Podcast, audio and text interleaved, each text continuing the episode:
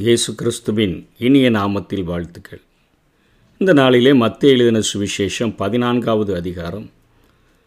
இருபத்தி மூன்றிலிருந்து கடைசி வரையிலும் கற்றுக்கொள்ளப் போகிறோம். கடலின் மீது நடந்த கர்த்தரின் பாதங்கள் என்கிற தலைப்பின் கீழாக இந்த செய்தியை நாம் கற்றுக்கொள்ளலாம். இயேசு கிறிஸ்து ஐந்து அப்பத்தை இரண்டு மீனை கொண்டு ஐயாயிரம் பேரை போஷித்து ஸ்திரீகளும் பிள்ளைகளும் கூட சேர்ந்து அவர்களை சாப்பிட வைத்து திருப்தியாய் அவர்களை மாற்றி பனிரெண்டு கூடைகள் நிறைய எடுத்து அவர்களை அனுப்பிவிட்ட பின்பு தம்முடைய சீஷர்களை பார்த்து படகளை ஏறி தமக்கு முன்னே அக்கறைக்கு போகும்படி அவர்களை துரிதப்படுத்திவிட்டு தனித்து ஜெபம் பண்ணும்படியாக ஒரு மலையின் மேலே ஏறி சாயங்காலமான போது அங்கே தனித்திருந்தார் என்று சொல்லி பார்க்கிறோம். அதற்குள்ளாக படவு நடுக்கடலில் சேர்ந்து எதிர்காற்றாயிருந்தபடியினால் அலைகளினால் அலைவுபட்டது. இரவின் நாலாம் ஜாமத்தில் இயேசு கடலின் மேல் நடந்து அவர்களிடத்தில் வந்தார். அவர் கடலின் மேல் நடக்கிறதை சீஷர்கள் கண்டு கலக்கமடைந்து ஆவேசம் என்று சொல்லி பயந்ததினால் அலறினார்கள். உடனே இயேசு அவர்களுடனே பேசி திடன் கொள்ளுங்கள் நான் தான் பயப்படாதிருங்கள் என்றார் என்று சொல்லி இங்கே இந்த சத்தியங்கள் எழுதப்பட்டிருக்கிறதை நாம் பார்க்கிறோம். இறகின்ற ஒரு கடல் அதன் அலைகளினுடைய ஆவேச பாய்ச்சலில் எவ்வளவோ வேகம் காணப்படுகிறபடியினால் அங்கே அந்த சீஷர்கள் எல்லாம் பெரிய காற்றடிக்குது பயங்கரமாக அலை எழும்புது படகு மூழ்கத்தக்கதான காரியங்கள் உண்டான பொழுது அங்கே இயேசு கிறிஸ்து மலையிலிருந்து அப்படியே கொஞ்சம் கவனிக்கிறார். அவருடைய உள்ளம் அப்படியே இவர்களுடைய பிரச்சனைகளை பார்க்கிறபடியினால் மெதுவாக இறங்கி வந்து அந்த கடலின் மேலே நடந்து நான்காவது ஜாமம் என்பது மணி மூன்று மணிலிருந்து ஆறு மணி வரை குறிக்கக்கூடியதாக இருக்கிறது. அந்த நேரத்தில் நடந்து வருகிறார். கர்த்தருடைய பாதத்தின் கீழாக அங்கே தண்ணீர் அடங்கி நிற்கிறதை பார்க்கிறோம்.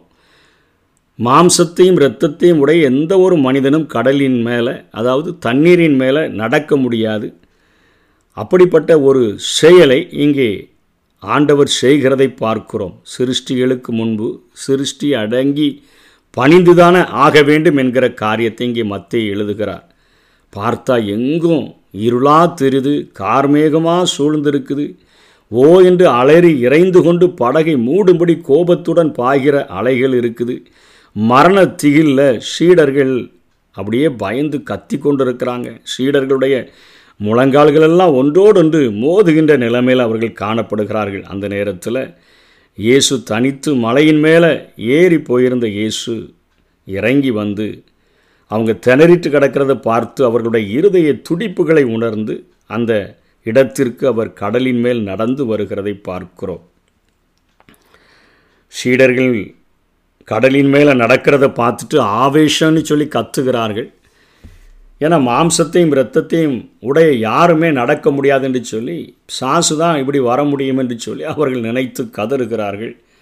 ஆனால் இந்த உலகத்தை உண்டாக்கின சிருஷ்டியருக்கு முடியாதது என்று ஒன்றுமே இல்லையே. அவர் உண்டாக்கின கடலின் மேலே அவர் அங்கே நடந்து வருகிறதை நாம் பார்க்கிறோம். சூழல்கள் எல்லாம் சூன்யமாக அந்த நேரத்தில் அவர்களுக்கு மாறி போயிடுச்சு. என கொஞ்ச நேரத்தில் படகு கவிழ போகுது. நம்ம அழிய போகிறோம் அப்படிங்கிற ஒரு சூழ்நிலையில் இயேசு கிறிஸ்து அந்த சூழ்நிலையை அந்த மாற்றும்படியாக கடலின் மேலே நடந்து வந்து அங்கே உதவி செய்கிறதை பார்க்கிறோம். சூழல்கள் எல்லாம் சூன்யமாக மாறும்போது எந்த ஒரு சூழலையும் கூட கருவியாக்க அவருடைய கரத்தால் இயலாமல் போவதில்லை என்பதை இந்த காரியம் காட்டுகிறது. அவருக்கு கிரியை செய்ய முடியாத எந்த ஒரு சூழலும் இதுவரையிலும் உருவானதில்லை உருவாக போவதும் இல்லை என்பதை இயேசு கிறிஸ்து இங்கே செய்து காட்டுகிறதை பார்க்கிறோம். பேதுரு பார்க்குறாரு உடனே அவருக்குள்ள ஒரு துணிச்சல் உண்டாகுது. கடலின் மீது நடக்க எனக்கும் விருப்பம் இருக்குதுன்னு சொல்கிறாரு ஆண்டவர் வா என்று சொல்லுகிறார். அவருடைய முகத்தை பார்க்கும்போது அழகாக நடந்து தன்னுடைய வெற்றி அந்த பாதங்களை அந்த தண்ணீரின் மேலே வைத்து அப்படியே முன்னேறி செல்லுகிறார். ஆனால் சூழ்நிலைகளை பார்த்தபோது கலங்கி போய் அப்படியே மூழ்குகிறதை பார்க்கிறோம். உடனே கதறார் பக்கத்தில் நின்ற இயேசு கதறுகிற அந்த பேதுரு அப்படியே தூக்கி விட்டுட்டு அற்ப விசுவாசியை ஏன் சந்தேகப்பட்டா என்று சொல்லுகிறதை பார்க்கிறோம். காற்று எவ்வளவுதான் வீசட்டும் அலைகள் எவ்வளவுதான் ஆர்ப்பரிக்கட்டும் கர்த்தருடைய பிரசனத்தை தாண்டி நின்று அவைகள் ஓலமிடுமே ஒழிய நம்மிடத்தில் அவைகள் நெருங்க முடியாதபடிக்கு ஆண்டவர் அதை பார்த்து கொள்ளுவார்.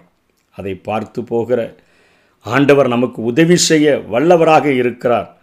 அமைந்து போகிற நம்முடைய வாழ்க்கையில் நம்முடைய சூழலினுடைய சூழல் எப்படி இருந்தாலும் சரி நம்ம அவருடைய முகத்தை நோக்கி பார்த்தோம் என்று சொன்னால் நிச்சயமாக அந்த சூழ்நிலைகளிலிருந்து நாம் விடுதலையாக்கப்படுவோம். நம்முடைய சூழ்நிலைகள் எவ்வளவு நம்முடைய படகை வாழ்க்கை படகை முற்றிலுமாக அழித்து போடக்கூடியதாக இருந்தாலும் மோதி அடிக்கிற நம்முடைய வாழ்க்கையின் பிரச்சனைகள் எப்படிப்பட்டதாக இருந்தாலும் நம்ம கஷ்டப்பட்டு தண்டு வலித்து கொண்டு இருந்தாலும் நம்முடைய வாழ்க்கையில் எப்படியாவது கரை சேரணும். அதனால் நாங்கள் தண்டு வலித்து எப்படியாவது போயிடணும்னு பிரயாசப்பட்டாலும் இயேசு கிறிஸ்து நம்முடைய வாழ்க்கையில் கடந்து வந்தார் என்று சொன்னார். அவர் நம்முடைய படகில் வாழ்க்கை படகில் ஏறினார் என்று சொன்னார்.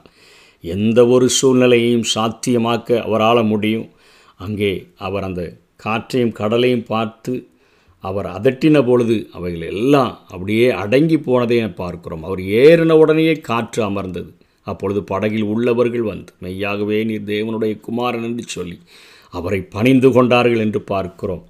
அவர்கள் கடலை கடந்து கிணை சிறைத்து நாட்டில் சேர்ந்தார்கள். அவ்விடத்தில் மனுஷர்கள் அவர் இன்னார் என்று அறிந்து சுற்றுப்புறங்கமெங்கும் செய்தி அனுப்பி பிணியாளிகள் எல்லாரையும் அவரிடத்தில் கொண்டு வந்து அவருடைய வஸ்திரத்தின் ஓரத்தை ஆகிலும் அவர்கள் தொடும்படி உத்தரவாக வேண்டும் என்று அவரை வேண்டிக் கொண்டார்கள். தொட்ட யாவரும் சுஸ்தமானார்கள் என்று சொல்லி இந்த அதிகாரத்தை மத்தியை முடிக்கிறதை பார்க்கிறோம். இந்த மத்தியை தொடங்கும் பொழுது ஏரோது சொல்லுகிறான் எதை கேட்டாலும் தருகிறேன். ராஜ்யத்தில் பாதியை கேட்டாலும் நான் தருகிறேன் என்று சொல்லி இந்த விளக்கத்தை மார்க்கு தெளிவாக எழுதுகிறார்.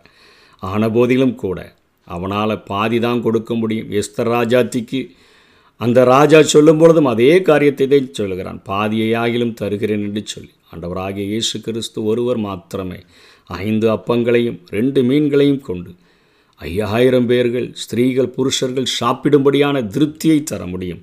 இயற்கையை ஆளுகிற ஒரு ஆண்டவர். அவருடைய பாதத்தின் கீழாக கடலின் கொந்தளிக்கிற அலைகளை அமிழ்த்துகிற ஒரு ஆண்டவராக இருந்து நம்முடைய வாழ்க்கையில் எவ்வளவு கொந்தளிப்புகள் வந்தாலும் எவ்வளவு புயல் காற்று வீசினாலும் நம்முடைய படகை கவிழ்த்து போடத்தக்கதாக வாழ்க்கையே முடித்து விடத்தக்கதாக எந்த ஒரு சூழ்நிலை வந்தாலும் சூழ்நிலைகளை ஆளுகிற ஒரு ஆண்டவர். நம்முடைய வாழ்க்கையின் படகளை ஏறும்பொழுது அவைகள் எல்லாவற்றையும் மாற்றி ஒரு மிகுந்த அமைதலை அவர் நமக்கு தர முடியும். அவரை நோக்கி பார்ப்போம். கர்த்தர் தாமே நம்மை ஆசீர்வதிப்பாராக. ஆமை அலைகடல் நடுவினிலே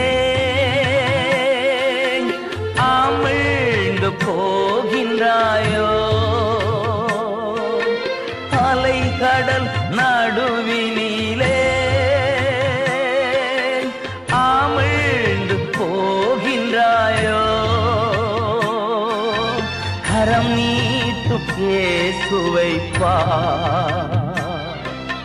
கரை சேர்க்கும் துணை அவரே. கரம் நீட்டும் இயேசுவை பா. கரை சேர்க்கும் துணை அவரே.